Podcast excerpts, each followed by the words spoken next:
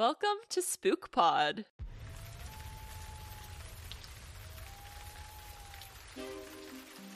This is Courtney. And this is Emily.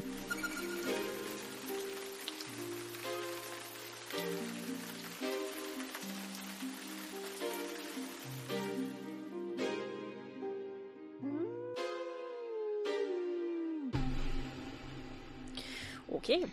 Here we go. Welcome back, everybody. Um, so this week I told Courtney that I wanted to do an episode, so hey, if it's terrible, stop listening and we'll never do it again. We yeah, you know? No, it was awesome that you did that because I've been very busy this week and I'm really tired right now. I feel like that's a theme that I say every single time we record though. So um but yeah, it's it's pretty late.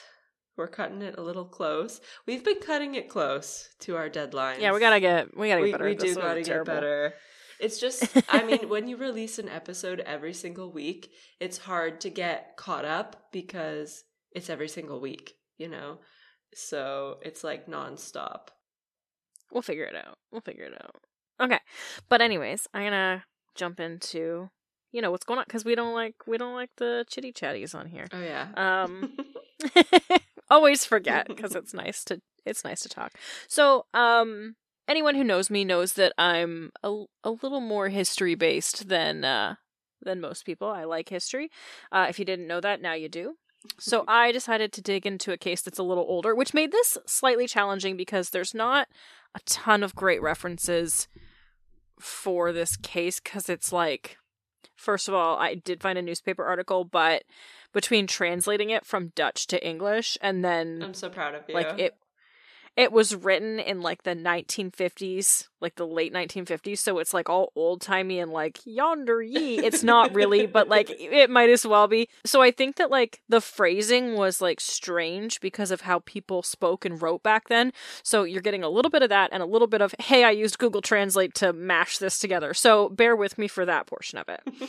Um This doesn't have to do with a doll, right? Because when I read the title. No, no, it does not. It does not. But don't give anything away. Okay, it doesn't have to do with a doll. okay. So, like already freaked out. You better tell me this isn't about dolls. Um, That's my big fear. so- So- um, but I feel like this case might be kind of well known in the Netherlands. I don't really know for sure because I know that when you're talking about North America and like specifically the states, cases like this are really well known. Like I don't know, Courtney, if you've ever heard of like the Black Dahlia. I have, yes. Okay, yeah. So it's it's along similar lines in my mind anyways. So I'm thinking that people maybe already know a little bit about this case. And if I mess anything up, feel free to drop a line and yell at us cuz we love when people talk to us.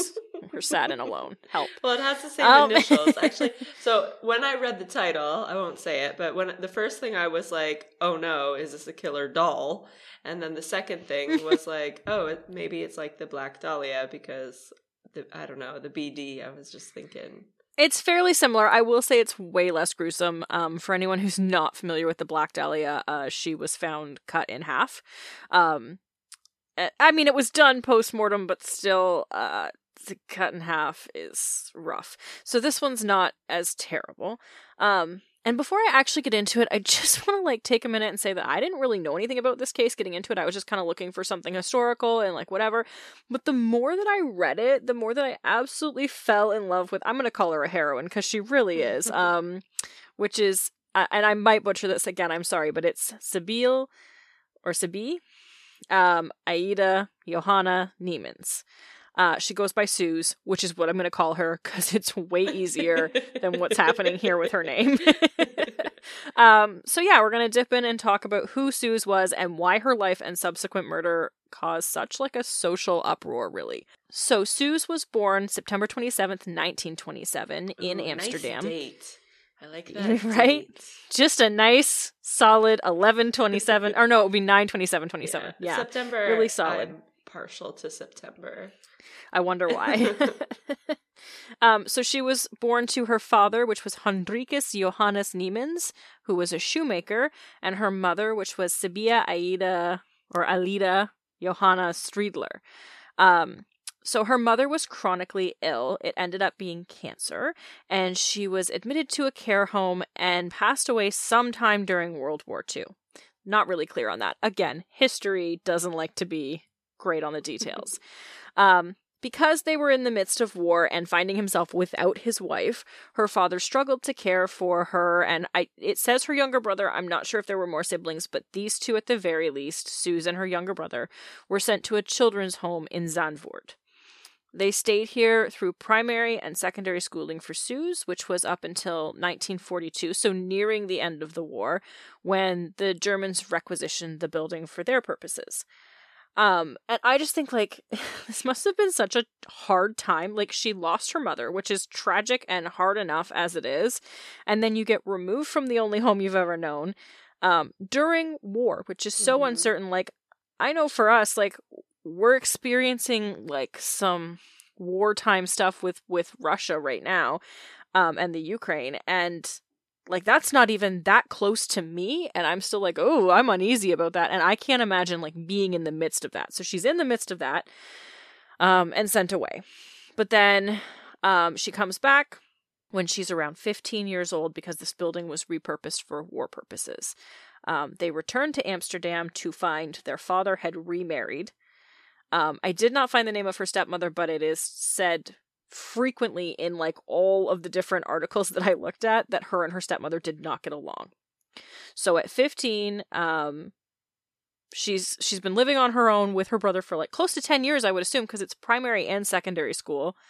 And then she comes back to like this typical evil stepmother situation Damn, that, that you read about in fairy tales, right? Like you don't so anyways, she did not stay prob- in her home. She probably so doesn't even know her dad at this point either. If she's been gone. yeah like so you've long. been gone for so long yeah exactly so at 15 so, or probably 15 16 years old she leaves home to find employment and lodgings elsewhere so this is the 1940s this is a 15 year old girl this is amsterdam and she's like bye like goes out on her own so that's such a ballsy move and then things get kind of a little hazy here because there's a lot of different accounts of like kind of uh, she meets a man let's say an older man and there's the details around him are hazy. Some people say he was a fortune teller.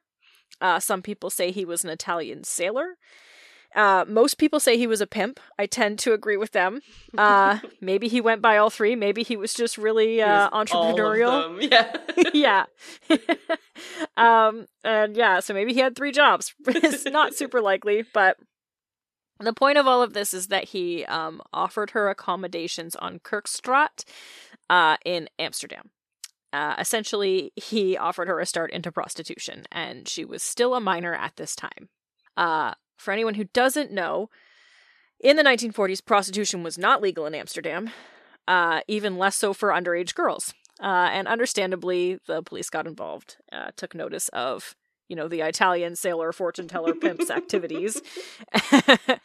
Probably a good thing he doesn't sound like a great guy, Suze. Um, so, yeah, they got uh, they got involved, and after their intercession, um, she was forced to return to her less than desirable lodgings with her father and stepmother.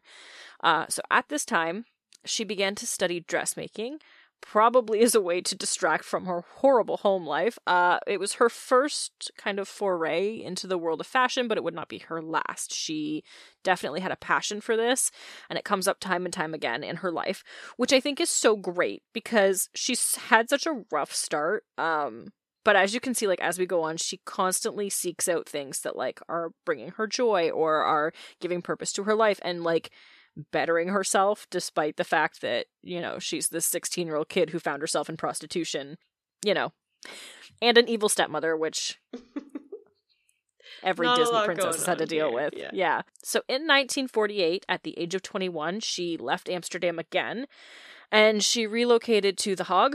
Is The that how you say that? Hague. Den Haag. The Hague? Den Haag. That's it. Yeah. okay, whatever Courtney did in her throat. Uh, the Hague. The hag. Uh, and she returned to prostitution, uh, renting her own window. Uh, but she was quite successful, and a short while later, she upgraded to a rented room. Ooh. At the time, she had dark hair, and so she developed the pseudonym Black Dolly. Uh, but soon she bleached it, and then her more popular persona became the Blonde Dolly, which is how she would be known in prostitution circles until she was killed. uh, she went by Inge Yeah. to her acquaintances. And I'm not sure if that means like her friends or if it was just like her second identity for when she wasn't uh, dealing in prostitution. But yeah, she did have a second name that she liked to go by. I guess a third name because really she was rocking Suze up until this point and then was just like, nope, gone. Well, I guess if prostitution isn't legal, it's probably good to have Yeah. like a little. You know, have some monikers that you go by, a couple different passports. Yeah. She was living she was living such a nefarious life and I love it. Um so by 1950, uh, she had gained enough financially to afford her own home, which I think is pretty baller. Uh, and you got to be good at your job. Like I honestly, she Yeah. had to be I doing mean, something she's got right a cool to. nickname. If if she was known Yeah. as a nickname, she must be good. She must be making some waves in the world. you Yeah. know? so her home was on New Haven. Is that how you say that? New, New Haven. Haven? Yeah. New Haven. Uh, but she was only 23, which, okay, I'm like 33 and I still don't have my own house. and I know that, like, as much as Courtney has a house, she bought it with a partner. This girl went out and did this on her own during, like, right after the war. So you're in a recession. Nobody's doing great. She doesn't have parental support. Like, she's got nothing. And she just, like, went out and bought herself a house doing her thing and running her business. And I am so appreciative of that. Maybe we're in the wrong line of work. yeah, what have I been doing with my podcasting when I could be just laying it out for um so it was also when she was 23 that she through her I'm going to say her prostitution circles because it's not very clear about this, but it says she met him in her environment. So I assume that's how. Um but she met Bato van den Bergh and he was an accomplished violinist in the Haag's resident orchestra. Ah. They had a whirlwind romance and they were soon married. So she traveled around with him, kind of like left the life of prostitution to like behind her for a bit. I I don't think she was done with it entirely, but she left it behind for a hot minute for Bato. Um Bottom. and he Bato and he introduced her to a whole new world of classical music, art, and she got back into fashion, which she had already shown an interest in. So she began to model on occasion and started referring to herself as Sabia van den Bergh, which Damn, is just like such and it's such a rich sounding name too, like this girl knew how to work a persona. She was like, you know, when I'm whoring, I'll be the blonde dolly. Uh, to my friends, I'm Inge. To my family, I'm Suze. And when I'm out with the boys in the classical music, I'm uh, Sabia van den Bergh. Good. Perfect.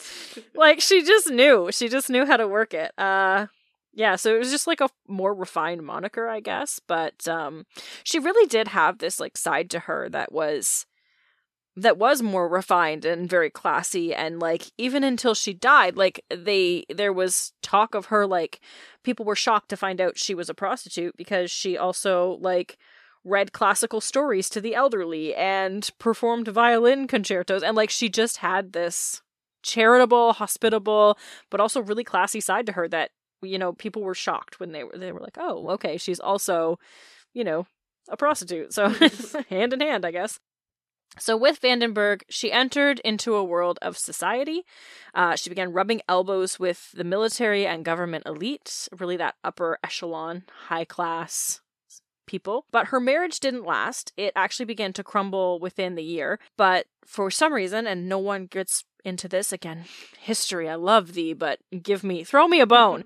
um, so, there was a really lengthy legal process involved in their divorce, and I read in a couple of places that it was not finalized until 1957, which, so if they got married in 1950 and then things went to crap in 1951, that's six years of divorce proceedings before they actually were like separated. She's So probably during trying this- to take him for all he's worth, I bet. Or he's trying to take her, like, girl had money, so maybe, you know, Botsy was struggling financially and wanted a little leg up in society and went after her her hoeing money. Um so so during this time of separation from van den Bergh, she returned to prostitution, once again experiencing great success financially. So like she really didn't need him because she there was um one of the articles that I read mentioned that she would entertain up to 25 men a night. So Oh like, damn. like girl, you raking in the dough. Calm down. Um So she actually went on uh, to buy multiple buildings with her financial gains, uh, buildings which she then rented as another source of income. So not only is she now like a prostitute and this like classical, you know, violinist and and poet and like whatever, but she's also got rental properties. So she's a landlord, uh, and just like making money hand over fist. Uh, she was becoming an established businesswoman and had a really good head for it. She took advantage of real estate opportunities. And, like, again, honestly, even me at my age, I would not be comfortable navigating that. And I'm older than she was at the time of her murder. And I'm like, I don't know. should I should I make an investment? Do I do I buy this and make money off of it or do I just let myself flounder in, you know, the boredom of my life? and like seriously, like I mean really, it is in the recession after the war. You have to think about this. Like nowhere in Europe was having a good time financially, and yet here she is like buying properties up like left, right, and center and making profit off of them. So I just she's so impressive. Mm-hmm. I, oh yeah, like and and I think it's just hilarious that she's doing these like barely legal things, which are only illegal because really the men in society feared women having the successes that she did. And so like I mean honestly, uh prostitution becomes legal in Amsterdam in 2008, I think. I don't know, but I want to anyways. know that. Yeah, I'm pretty sure prostitution became legal in Amsterdam in 2008, which uh it should have been legal all along. Like that's Yeah, that I'm gonna seems Google it super right now. recent. uh, in 2000. Sorry, so I was a little bit late on that. It's 2000 is is when it becomes legal in Amsterdam. And I just think that's ridiculous because it's like the sex trade has been it's the oldest job in history. Like it's been forever that people so I mean just like restricting that and making it harder for women to enterprise in a time when they really didn't have that much going for them job opportunity wise like I just think it's uh it's so badass. um, so her financial gains were probably in part linked to the connections that she made during her marriage. There were a lot of rumors about the clientele that she began having come to her after her divorce proceedings were in, in effect. There was rumors that she entertained royalty and government agents. Ooh. And it would be disastrous if their identities were linked to her in any way. She actually kept well, is rumored to have kept a blue book uh, chronicling all of their names and addresses, which would have been super problematic for them had it been released and they'd been linked to prostitution. Because again, not legal, and it's just as illegal to be a prostitute as it is to pay for a Mhm. prostitute. So they would have been in trouble too. And again, she had all this blackmail material against all of these powerful men.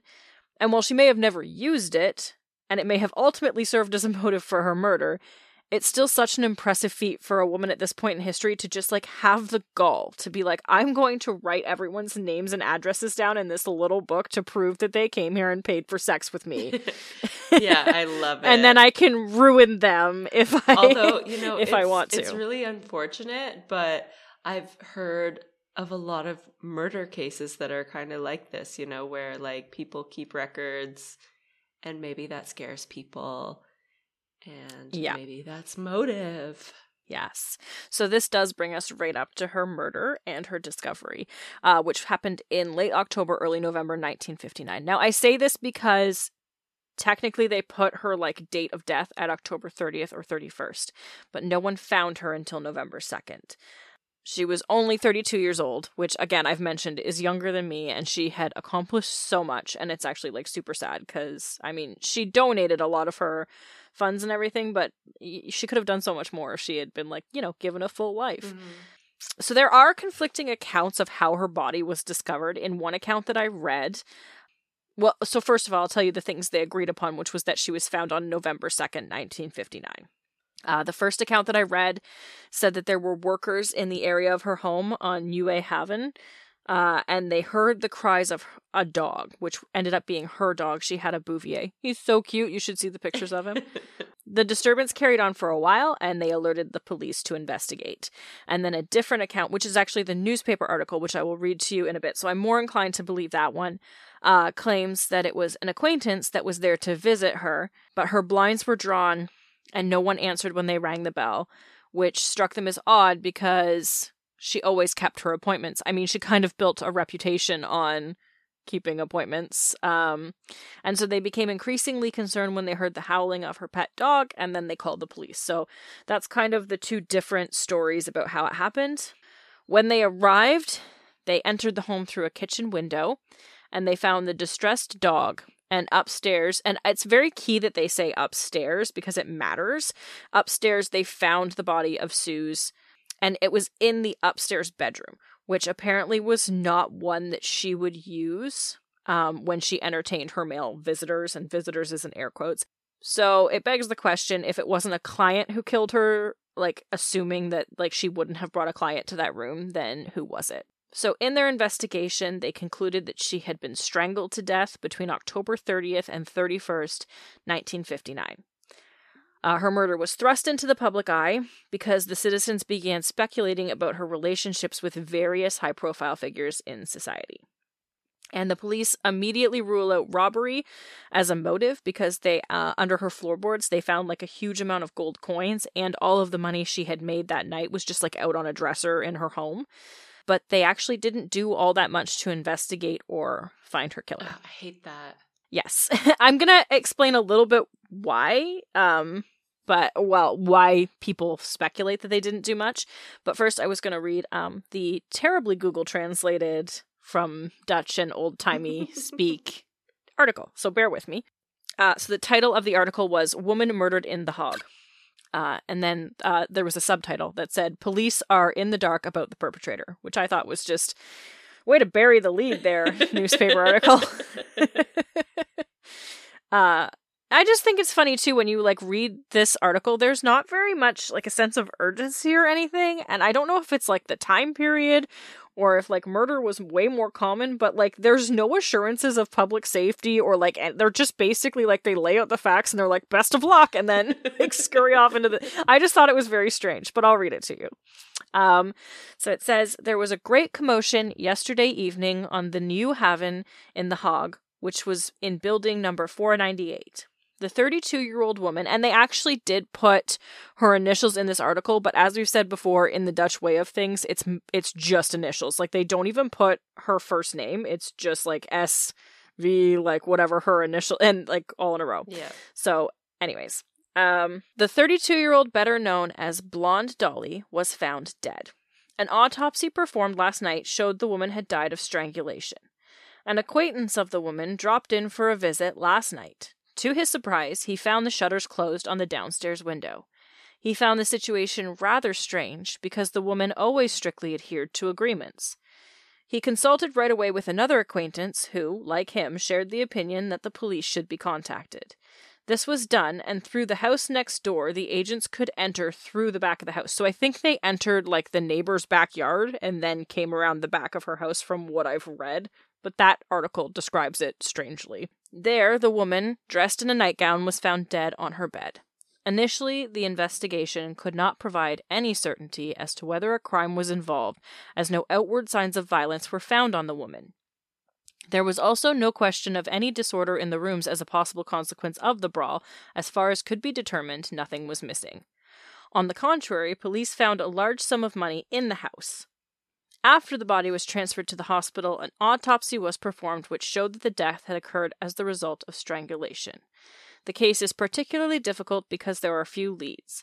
After half past three in the night from Friday to Saturday, no one had seen the woman alive. So that's all they give you in the newspaper article, which again, there's like no, there's no like, hey, be careful out there if you're a woman or like anything like that. It's just like, hey, yo, this chick died and we don't really know what happened. Right. Well, what popped out to me was that they're saying there's few leads, but wouldn't there be like a lot of leads? Because she had a lot of clients, yeah. right? Like you would think. So that's where it gets a little hinky. Um, so, according to the gossip surrounding her murder, the whole investigation was intentionally mishandled by the police after they discovered the notorious Blue Book.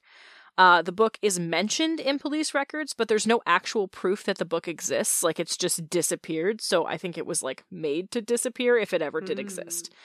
Her case was generally not investigated much beyond that point. Uh, and the rumor mill blamed the names that could have been revealed as a reason why basically no effort was put in by the police. And this annoys me a lot because, like, we see this kind of stuff happen today in like Canadian and US cases where it's someone super wealthy or super elite or like famous um like Hollywood cases and they get off so much easier than a person from the general public would and I hate that there's the potential for law enforcement to be biased in their work because like they're supposed to not be. yeah. Um, I hope that there's less blatant corruption in the police force in the Netherlands in the current times because they seem like they're a little more on top of themselves than North American police are. But I'm also just like a super jaded human by what I'm exposed to in North America, so Uh, well, I feel like, you know, like bias in some shape or form is always going to exist, I think, unfortunately, because sometimes you can even think that you're not being biased and you are, you know, that's I guess what Well, what I think a great ex- a great example of that is in our very first case with Natalee Holloway when like clearly Joran the moron's father had some sway in what happened to his son and it's just really frustrating that that sort of thing can play into how someone else's like life is handled because like she literally lost her life to this and and no one's going to pay for it. I mean, they did um so back to Suze. They did have one suspect. Uh it's he's like kind of the main suspect and I'm not sure if it's because he's an easy scapegoat or if he's actually worth looking at because he is like a sort of shady dude. Um so his name was Gerard V and Suze had been concerned with violence against other prostitutes in the area. So there had been a woman and I'm going to struggle with this name. Maricha. Do you know how to say it? Maricha. Maricha? Yeah. Maricha Van S, who had been attacked and robbed and by some accounts murdered. So there's like a couple By of them some that just say accounts robbed. murdered. There's I couldn't find anything on her. I like this was like there was only like two articles that mentioned her and one of them was like she was murdered and the other one was like she was just robbed. Don't worry about it. And I was like, "Oh, that's a different story." There's and then when I bit of a googled her, when I googled her, like nothing came up except like the articles that I was looking at in connection to this case. So this is just, I feel bad. This poor woman was maybe murdered, and no one knows for sure. So she had been attacked and robbed and maybe murdered uh, in December of 1958. And there was another woman, uh, Rosemarie uh, Nitribitt, a German courtesan, murdered in 1957. Um, and so she decided to hire herself a bodyguard, and the bo- bodyguard did? was Oh, yes, and the oh. bodyguard was Gerard V. Well, the other two are dead potentially. Right. One for sure. Right. The other one's like, eh, maybe. um, so, so yeah, Suze desired uh, decided to hire a bodyguard.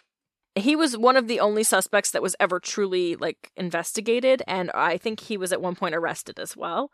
It's rumored that he was a thug with a criminal history, which might have played well to being a bodyguard. Like you want to be that intimidating. So I'm sure she just was like, "Yep, let's go." Um, but he fell in love with her, according to the gossip surrounding this case, and he told his family about their relationship and like made it seem like they were together and happy and living together and coming to see them and all of this Oh. nonsense when none of it was true. Um, and in fact, he had approached her with her desires and she had rebuked them. Hmm. Uh, and then apparently, right after her death, um, he had been in the area when the police had been looking at her home and removing her body from the scene. And they had told him and others that were there that she had died of natural causes. And then he had been going around telling people that it was strangulation and they hadn't released that news yet. So they were immediately suspicious of him and he was arrested and then ultimately released because they didn't have anything else to charge him with a crime and so they couldn't they couldn't prove anything. There is also a theory of a cover up high in the ranks of society, as the Blue Book had disappeared, which I mentioned. Um, many blamed police ineptitude for it, for the loss, but others believed that it was forces beyond the police who intervened. Uh, so they think that someone in a high up political yeah. place and like Maybe yeah it was like get that book out of here off. Exactly. So this is also super suspicious because the girl I know uh, uh, noted before, the the German courtesan, uh, Rosemarie Nitribitt, the one who was actually for sure murdered, not the one who was maybe murdered. Um, she was murdered in a very similar fashion to Suze. Uh, she was strangled alone in her home, and nothing of value was taken. She was another prostitute who worked with clients of, and I will say a certain caliber, but like the elite of society. So the theory that there was a cover up is not entirely out of the realm of possibility, especially if there is like some political or military elite member of society running around murdering a bunch of prostitutes. I'm sure there's someone covering their tracks. Uh, it doesn't necessarily clear Gerard V either, though, because on further contemplation of the events, uh, I can say that if I had been the one going around murdering a bunch of prostitutes, what better way to rid myself of suspicion and find more targets than to offer myself as a bodyguard to the prostitutes? So, yeah. I mean, really, there's there's no clearing anyone based on that. And so then in 1977, the police closed the case with no official cause, and to this day, the case remains closed and unsolved. So oh, that that's a bit of a so disappointing frustrating. end. Yeah. Yeah. This is like the Netherlands Jack the Ripper, except I was gonna say, so it like it gave me a lot of Jack the Ripper vibes yeah. when I was looking it up. Yeah.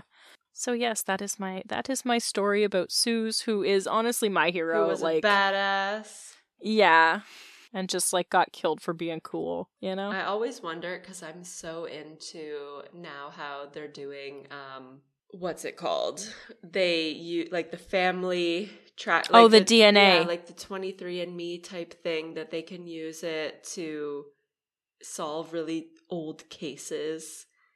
And this was back in 1957, so I wonder if if there's anything that they can test that maybe has some DNA on it, and maybe we could find someone's family who might be involved in it and get answers and get some answers. or even see if there's links between her and the other case the other prostitutes that were murdered well potentially murdered in the case of the the one girl i feel bad about her someone needs to listen somebody with better connections in the again? netherlands do we have her name? Uh, yes we do have her name it was Maricha oh, Van S. Yeah, Maricha Van S. Yeah, was she murdered? Was she not murdered? I need that's, to know. That's another big mystery. Listen, I'll spend some time looking into this, but uh, my reach is short. I am in Canada and I do not read Dutch, so it's pretty hard for me to suss out the details it was hard enough just getting confirmed things about poor Suze here because everybody has a different story. Did you see anything about like was she completely estranged from her family? I think so. Um honestly her family is never mentioned again after she leaves Amsterdam.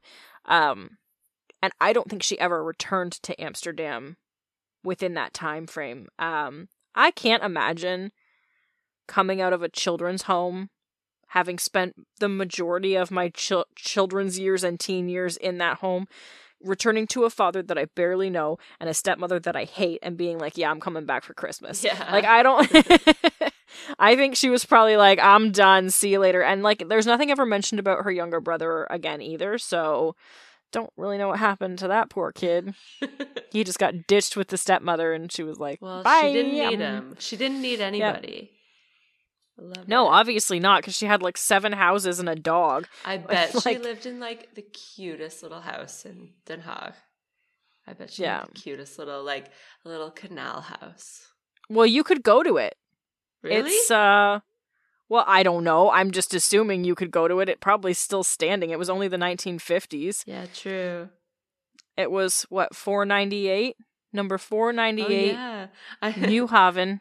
The Hague. I just opened my Google Haven? Maps to be like, how close am I? And then I was like, oh, I'm in Aruba. You're in Aruba, in Aruba. so pretty far away. Yeah, very far. I'll keep that on my to do list. Good news, it still exists. It actually looks pretty cute. I bet it was super cute. Cool. Actually, cool. I think The Hague doesn't even really have that many canals. I don't. Does it have any canals? Maybe a couple.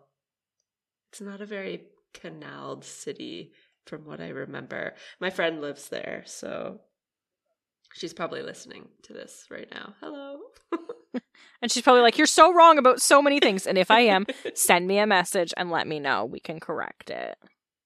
Apparently, it's in the Haag Center. The city centers are always the coolest places, so she definitely had a cool place.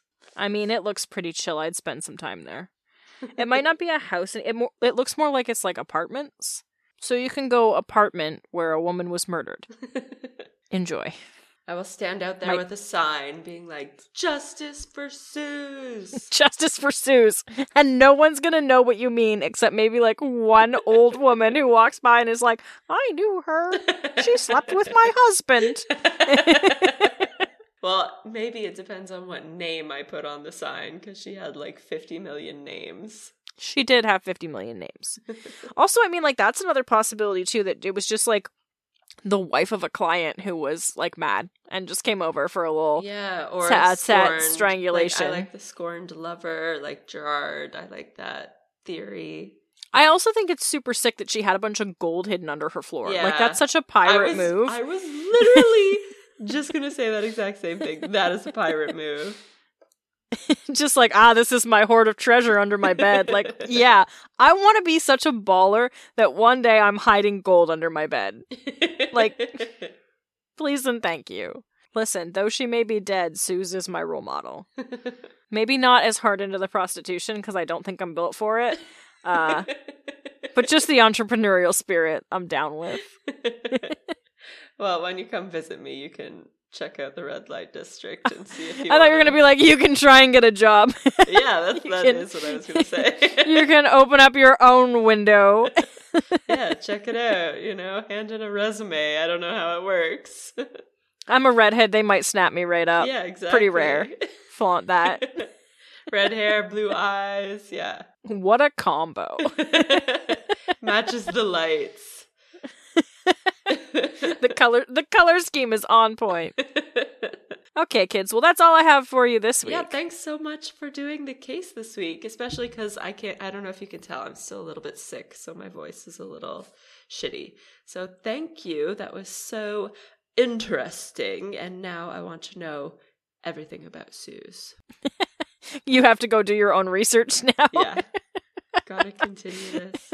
Keep her case alive. Find her killer. Justice for Suze. Put Gerard in jail. Could her killer still be alive? No, right? Yes? Maybe? Yeah, potentially. I mean, uh, uh, depending on how old they were. Like my parents were born in the late 50s and they're in their 60s now. So True. It could be, yeah, I like an old My grandpa's older- still alive, and he was.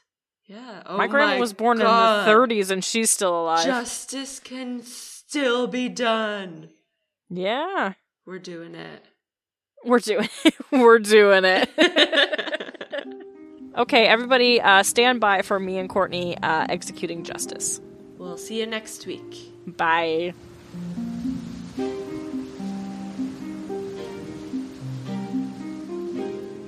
Thank you so much for listening. If you liked this episode, please listen, rate, review, and follow all episodes of Spook Pod. New ones are out every Friday. Available now for free on Apple Podcasts, Spotify, or wherever you get your podcasts. Want to talk to us? Have questions? You can email us at thespookpod at gmail.com or follow us on TikTok, Instagram, Twitter, and Reddit at spookpod. For a full list of episodes, more deets, or to see what's coming next, visit our website, spookpod.com. This has been a presentation of Mostly Awkward Media. See you next week.